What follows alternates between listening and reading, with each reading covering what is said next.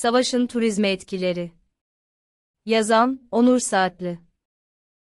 Rusya ve Ukrayna arasında aylardır süregelen gerginlik, 24 Şubat tarihinde Rusya Devlet Başkanı Putin'in emriyle savaşa dönüştü ve hala devam ediyor. Milyonlarca insanın komşu ülkelere sığınmacı olarak göçü, binlerce sivilin ölümü ve yakılan şehirler savaşın soğuk ve acımasızlığını yüzümüze bir kez daha vurdu.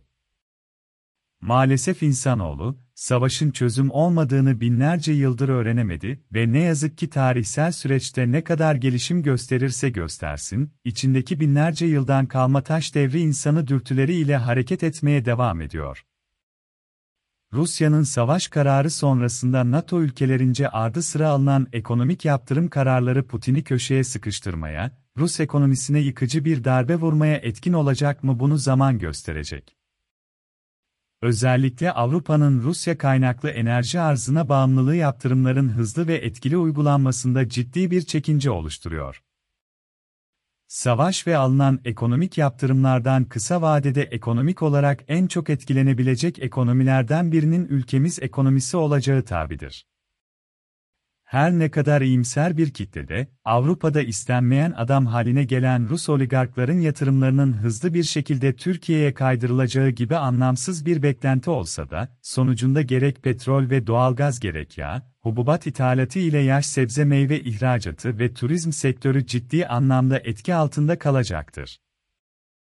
Hali hazırda yüksek enflasyonla mücadele etmekte olan Türk ekonomisi, bu kez savaşın başlaması ile birlikte dünyada hızlı bir fiyat artışı yaşanan enerji ve gıda fiyatlarının baskısı altında kalmaya başlamıştır ve devamında başta turizmden enerjiye, tarıma ve Rusya ile ticarete mecbur kalmış birçok sektörde ekonomik hayat zorlaşmaktadır. Bu noktada savaşın ve yaptırımların turizm sektörü üzerine etkilerine biraz daha yoğunlaşalım istiyorum. Pandemi dönemi yazılarımızda Türkiye'nin turizm ve turist potansiyeli ve mevcut ağırladığı turist profili ile elde ettiği gelirleri diğer ülkeler ile karşılaştırmalı olarak ifade etmeye çalışmış idik. Pandemi öncesinde 2019 yılı itibariyle 51 milyonu aşkın turist ağırlayan ve nihayetinde 30 milyar USD'lik turizm geliri elde eden Türkiye'nin, pandeminin ve siyasi ortamın etkisiyle uygulanan seyahat kısıtlamaları neticesinde, ağırlamakta olduğu yabancı turist profilinde de bir değişim yaşandı. Özellikle İngiltere, Almanya, Hollanda ve İskandinav ülkeleri kaynaklı turist sayısı, bu ülkelerden seyahat amaçlı gelen gurbetçi vatandaşlarımızı göz ardı edecek olursak sıfır noktasına indi. 2021 yılına geldiğimizde 2020 yılına kıyasla kayıplar bir nebze telafi edilmiş gibi görünüp, 30 milyonu aşan turist sayısı ve 24 milyar USD gelir elde edilebilmiş idi. Son 2 yılı pandeminin gölgesinde geçiren ve salgın ile ilgili kısıtlamaların yavaş yavaş kaldırılması ile cari yıl için umutlanan turizmciler, şimdi savaşın etkilerini tartışmakta olup savaşın doğuracağı etkiler ile başa çıkmaları gerekecektir. 2021 yılı itibariyle ağırlanan toplam 30 milyon turist içerisinde 4,7 milyonu Rus ve 2 milyonun üzerinde bir Ukraynalı turist payı mevcut idi. Ukrayna tarafında yaşanan dram ortada ve 2 milyonluk bir turist kaybı konusunda hemfikir olmayan bir sektör oyuncusu yoktur sanırım. Mamafi, Rus vatandaşlarının ise gerek rublenin aşırı değer kaybı, gerekse uygulanan ekonomik yaptırımlar ve Putin yönetiminin ülkeden döviz çıkışını sınırlayıcı adımları ile muhtemelen savaş bitse de bu yıl için vatandaşlarının iç turizmi tercih etmelerini telkin edeceğini düşünüyoruz. Rusya kaynaklı uçuşların sekteye uğraması ve hava sahasının kapanması ile birlikte Moskova-Antalya arasındaki uçuş süresinin 6 saati aştığı ve bu durumun acenteler açısından ekonomik olmaktan çıktığını, oluşan belirsizliklerin de rezervasyon iptallerini doğurduğu bir gerçek.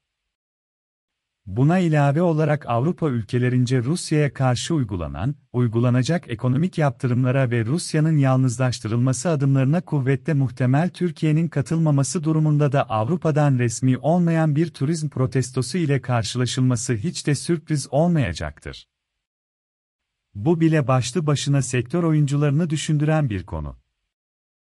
Ve fakat hala yerelde ve genelde savaşın ülke turizmine bir etkisinin olmayacağı varsayımını savunan safterun bir güruh mevcut.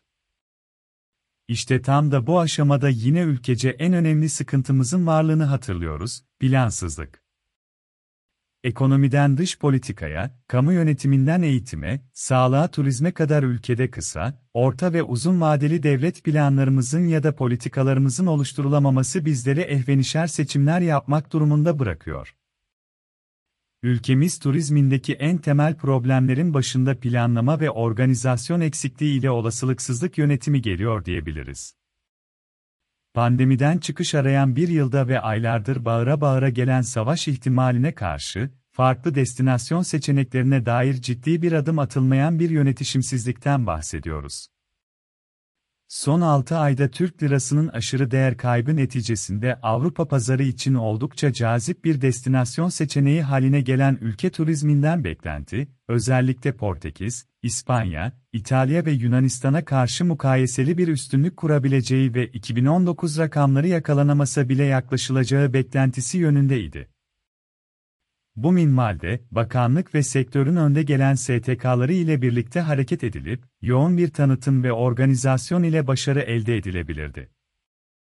Günün sonunda artık özellikle Akdeniz bölgesi otellerimizde Rusya ve Ukrayna kaynaklı ciddi rezervasyon iptalleri ve geceleme sıkıntısı ortaya çıkmıştır.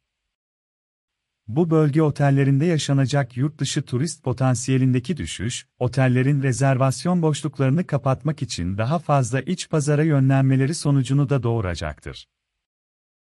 Bu durumda da, özellikle Çeşme, Bodrum, Ayvalık, Datça, Didim gibi büyük ağırlıklı iç turizme bağlı bir organizasyonu olan bölgelere olan talepte düşüş veya fiyat rekabeti olarak ortaya çıkacaktır.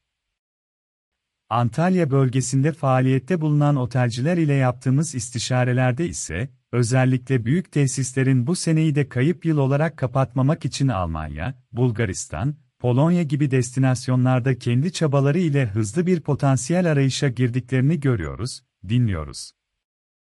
Bakanlık tarafında savaşın ülke turizmine etkileri konusunda neler yapıldığına, hangi önlemlerin alındığına ve atılacak adımlara dair bir açıklamaya henüz denk gelmesek de Çeşme'nin Kanal İstanbul'u olan Yeni Çeşme projesi konusunda hala kamuoyunun bilmediği bir türlü açıklanmayan yapılacak yatırımlar hususunda yoğun mesai harcandığını izliyoruz.